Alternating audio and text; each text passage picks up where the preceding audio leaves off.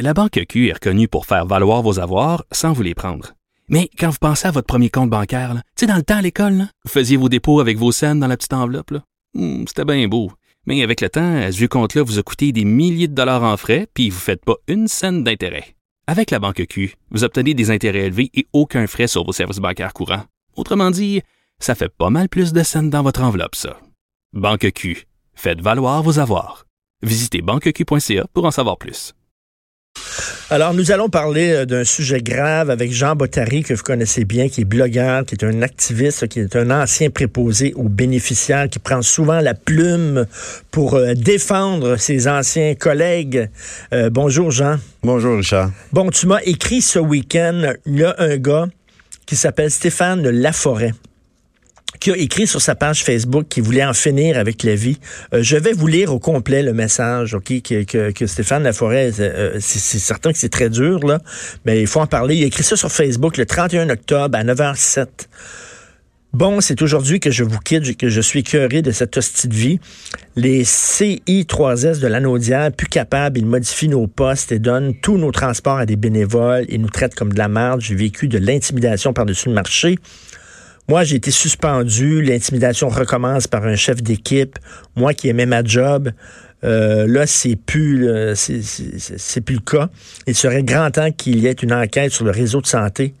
Euh, les ressources humaines, les syndicats qui travaillent plus pour les patrons que pour nous, les employés. Je suis plus capable. Cette année n'a pas été facile. Intimidation à ma job, séparation, perte de ma mère. Euh, là, je me sens seul en crise. Le monde est rendu trop méchant. Je suis plus capable, euh, etc. Message au CI3S, surtout à tous les, les patrons. Manger un gros char de merde, c'est pas une farce. Donc, il a, il a, il a dit qu'il allait, euh, euh, il allait se suicider finalement et il est passé à l'acte. Il est passé à l'acte. Apparemment, d'après ce que j'ai su, il serait passé à l'acte 40 minutes après avoir 40 minutes. publié ça. Moi, quand j'ai lu ça, j'ai dit, voyons donc, ça se Ça, c'est un c'était un gars qui était préposé. Non, c'était, euh, il s'occupait du transport des bénéficiaires d'un hôpital à l'autre, OK, d'après ce que j'ai su. Là. OK. Mais c'est sûr qu'il était en lien direct avec les, les, les patients. Là. Et ça montre euh, justement la pression, la difficulté de cette job-là. C'est certain que lui avait des problèmes personnels. Oui, il, Il venait effectivement. de suivre une séparation, il venait de subir une séparation avec sa femme. Oui. Sa mère, euh, dont il était visiblement très près, euh, est morte, Il est etc. décédé, ouais. C'est- mais mais de, de la dépression chez les gens qui travaillent, euh, que ce soit préposé, que ce soit au transport, que ce soit infirmier, etc., il y en a beaucoup. Il y en a beaucoup parce que c'est une pro- profession où on donne un métier, si tu veux, où on donne, on donne, on donne, mais on reçoit très peu.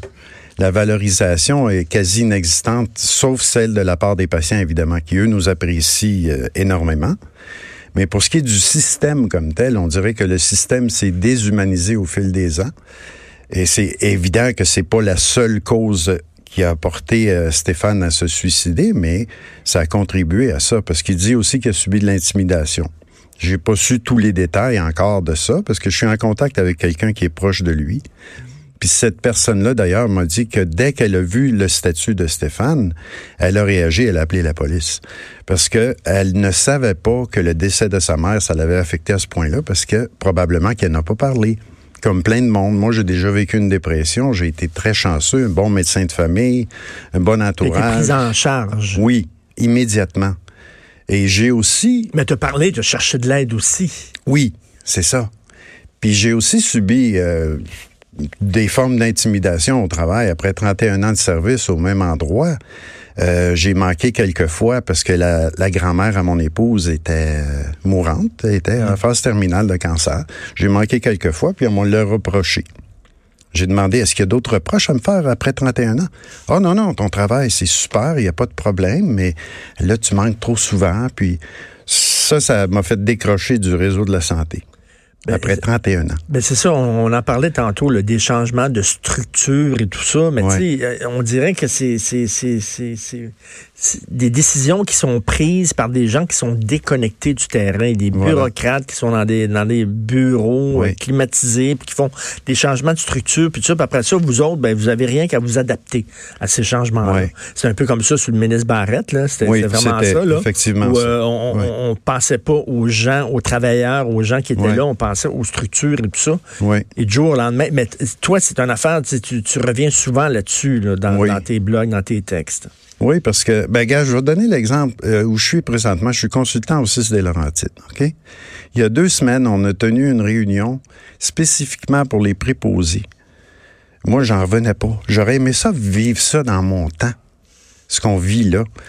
Euh, C'était des préposés, des cadres, tout le monde était là, puis tout le monde était là dans le but de trouver des solutions pour amoindrir la tâche des préposés aux bénéficiaires. J'ai jamais vécu ça. Est-ce que ça va se répandre partout? J'espère que oui. Parce que là, c'est une façon de, de réhumaniser le système puis de tenir compte du fait que nous, les soignants, sommes aussi des humains. Ben oui. Tu sais, on a une vie, on a des, on a des choses. Puis c'est ironique Comme de tu dis, c'est- ça, ça suce ton énergie, Oui. ce job-là, parce que tu donnes, t'es, vraiment, tu donnes de l'amour, tu donnes de l'affection, t'es- tu rassures les gens qui sont angoissés, qui Oui. sont malades, etc. Mais ça, il faut à un moment donné, il faut que tu te recharges. C'est comme une pile, là. Voilà. Une Voilà. batterie, là. Et il y a aussi un programme d'aide des employés. Dans tout le réseau de la santé, ça existe. Mais les gens, ils sont méfiants de faire appel. Certaines personnes sont méfiantes de faire appel au programme d'aide aux employés parce qu'ils croient que l'employeur va être au courant. Euh, la confidentialité euh, est là. Si c'est un travailleur social, un psychologue ou peu importe, euh, il peut pas divulguer les informations. Là. Tout ce qu'ils vont savoir, c'est qu'il y a telle, euh, certaines personnes qui ont été consultées, puis l'employeur doit payer les frais, évidemment, de ça. Mais il faut encourager les gens à faire appel à ce système-là. Et lui, lui, ce gars-là semblait être en maudit contre son syndicat aussi. là, Aussi, En disant, le oui. syndicat, il défend Oui. plus les patrons puis la structure que de défendre les, les employés. C'est-tu euh, quelque chose que tu as souvent entendu, toi? Mais écoute, moi, je pense que le syndicat, peu importe que ça, la centrale syndicale, le syndicat, c'est à l'interne que ça se passe. Ce sont les personnes qui s'en occupent.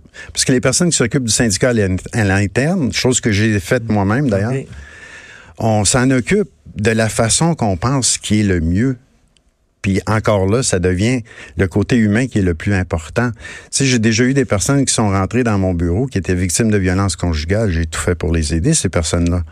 Mais encore là, ça dépend de la personne qui est assise de l'autre côté du, de la chaise au bureau. Puis bon, Mais, mais est-ce que les ressources humaines sont là pour euh, écouter les gens qui sont en désarroi, les travailleurs? Écoute, euh, parce que moi, bon, je suis en bonne santé, heureusement, je suis en bonne Oui. santé. C'est très, très rare que je me ramasse à l'hôpital. Mais récemment, j'ai dû aller voir un proche à l'hôpital. Et écoute, j'étais là, quoi, une heure?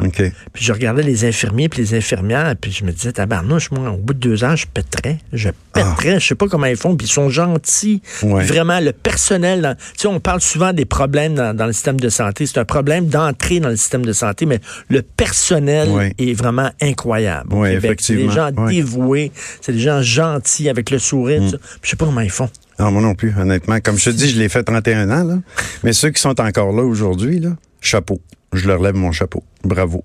Quoi, quand t'es sorti, toi, ça devait être un, un deux tonnes qui s'enlève de tes épaules? Oui, effectivement, oui. Ah oui, je me suis dit, mon Dieu, ça se peut pas. Ça se peut pas. Je m'en vais de là. là. J'ai commencé, j'avais 10 patients en 1983. En 2014, quand j'ai quitté, j'en avais 22 à m'occuper. À t'occuper. Fait que c'est plus que le double. 22, puis t'es quoi, 5 minutes chaque, là? À peu près. Ben moi, j'étais en réadaptation, mais la, la population étant vieillissante, c'était presque toutes des personnes âgées. Donc, évidemment, faut prendre notre temps. Puis en étant en réadaptation, ben faut les rééduquer. Il faut que ces gens-là retournent à domicile ou dans leur résidence en étant le plus autonome possible. C'était pas une mince tâche, je vais te dire. Mais toi, des gens comme Stéphane, mais Oui. lui, malheureusement, il est passé à l'acte, mais des gens qui craquent, il y en a beaucoup dans le système de santé. Oui, il y en a beaucoup. Il y en a beaucoup, puis il y en a beaucoup qui n'osent pas en parler parce que la dépression, c'est encore stigmatisé, on juge les gens. euh, tu sais, c'est pas comme euh, tu te casses le bras, t'es dans le plat, ça paraît. Mais la dépression, ça paraît pas, là. Puis là, quand, quand tu vois, là, justement, là, il y a des temps d'attente de 44 heures dans les urgences psychiatriques. Ah, c'est épouvantable. tu sais, je- on n'arrête pas, on parle de ça ces temps-ci au Québec, comme quoi il y a vraiment des besoins Ouais. en santé mentale. Euh, il va y avoir là, des consultations bientôt, puis Ouais. ça, il y a des besoins criants en santé mentale. Et là, c'est 44 ans. Mais tu sais, 44 ans quand tu es en crise, là, Euh, non. tu restes pas à l'hôpital. Non, tu moi, je pars, m'en tu irais. sors, puis tu ça. tu le camp, puis tu délires dans la rue, puis... Ouais. euh, tu sais, c'est comme... C'est- délirant. Et je reviens Ouais. tout le temps là-dessus, c'est que euh, fait des changements de structure, tout ça, mais on dirait que les gens qui sont sur le terrain ne sont pas consultés. On les Ouais. écoute pas. Ben, je te dirais que ça, il y a une apparence de changement depuis la prise euh, au pouvoir de, la CAQ. Mais on n'a pas beaucoup parlé de santé. Il y a une écoute. on n'a pas beaucoup parlé de santé dans la campagne électorale. Non, c'est vrai. On a parlé d'environnement beaucoup. On a parlé de laïcité, bien sûr. Mm-hmm. On a parlé... Euh, tu sais, mais on n'a pas beaucoup parlé de ça. On a parlé d'éducation. C'est comme si euh, on mettait l'accent sur l'éducation à la CAQ, au gouvernement de la CAQ, en disant ben, la santé, ça va se régler tout seul, mais non. Non, non, ça se réglera pas tout seul. Euh, il faut que ces gens-là travaillent très, très fort. Puis les employés du réseau de la santé sont là aussi pour les aider. Mais comme je te dis, il y a une certaine écoute maintenant de la part du gouvernement. Espérons que ça va aller en s'accentuant, parce qu'on est là pour les aider aussi, là. En tout cas, lui, c'est un des nombreux cas de gens qui ont craqué dans le système de santé. Et euh, lui, quand il a mis ça sur Facebook, Stéphane, euh, il y a des gens autour de lui qui ont tout de suite euh, qui ont réagi, qui ont envoyé des messages en disant, écoute, appelle-moi, passe pas à l'acte, etc. Mais il y a une personne, comme je te dis, qui était proche de lui, qui a contacté la police immédiatement. Sauf que il était vraiment prêt à passer à l'acte. C'était pas un appel à l'aide dans son cas. Il était prêt à passer à l'acte. Ça, c'est sa dernière lettre. Puis il dit bon, après ça, c'est fini. Puis c'est ça qui est arrivé. 40 minutes après, apparemment, il était déjà euh, décédé. Et là, on voit là, dans, le journal de Montréal, sur le temps d'attente dans les urgences, on dit qu'il y a de plus en plus de gens qui ont 75 ans et plus. Tu sais, on le savait, ça, fait des années qu'on sait avec le vieillissement de la population qu'il va y avoir une pression énorme sur le système de santé. On le savait depuis longtemps. Et, et, c'est, comme, et quand tu travailles dans un CHSLD, quand tu travailles dans, un, dans, dans le milieu de la santé et tu veux aider les gens et tu n'as pas le temps, voilà, c'est extrêmement C'est ça qui est frustrant. Puis c'est ça qui, qui nous rend, euh, dans certains cas, comme dans mon cas, dépressif. Veux, veux pas, parce qu'on n'a pas le temps à donner à ces personnes-là. On peut pas leur parler et surtout, on peut pas les écouter. Parce que ces personnes-là, tout comme nous, les travailleurs de la santé, ont une vie, ils ont des problèmes dans leur vie aussi. Puis des fois, ils aimeraient ça se confier à quelqu'un. Mais si on n'a pas le temps de les écouter. Ben, c'est ça. Mm. Puis, puis, puis, il craque, puis euh, non, c'est vraiment... Euh, donc, euh, Stéphane Laforêt, malheureusement, il est passé à l'acte. C'est oui, confirmé. C'est confirmé, oui. Puis comme je te dis, quand j'ai lu cette lettre-là, j'étais bouleversé, j'en revenais pas. J'ai dit, voyons donc. Il y en a d'autres, il y en a d'autres qu'on n'est pas au courant, on le sait pas. Mais lui, vraiment, c'est une amie qui. Puis là, avec la pénurie de main-d'œuvre, qui va s'en aller dans ces, dans ces, dans ces, dans ces ben, métiers-là? écoute, si moi. Je, qui va faire ça? Si c'était à recommencer, si j'avais encore 22 ans, comme quand j'ai commencé dans le réseau, là. Tu irais pas là. Je retournerais. Sais-tu pourquoi? Parce que je veux que ça change. J'essaierai de changer les choses de l'interne. Puis comme je te dis, le 6 des Laurentides, où je suis consultant, il y a des changements qui s'en viennent. Est-ce qu'on peut répandre ça un peu partout? Est-ce qu'on peut rendre ça un peu plus humain, le réseau de la santé?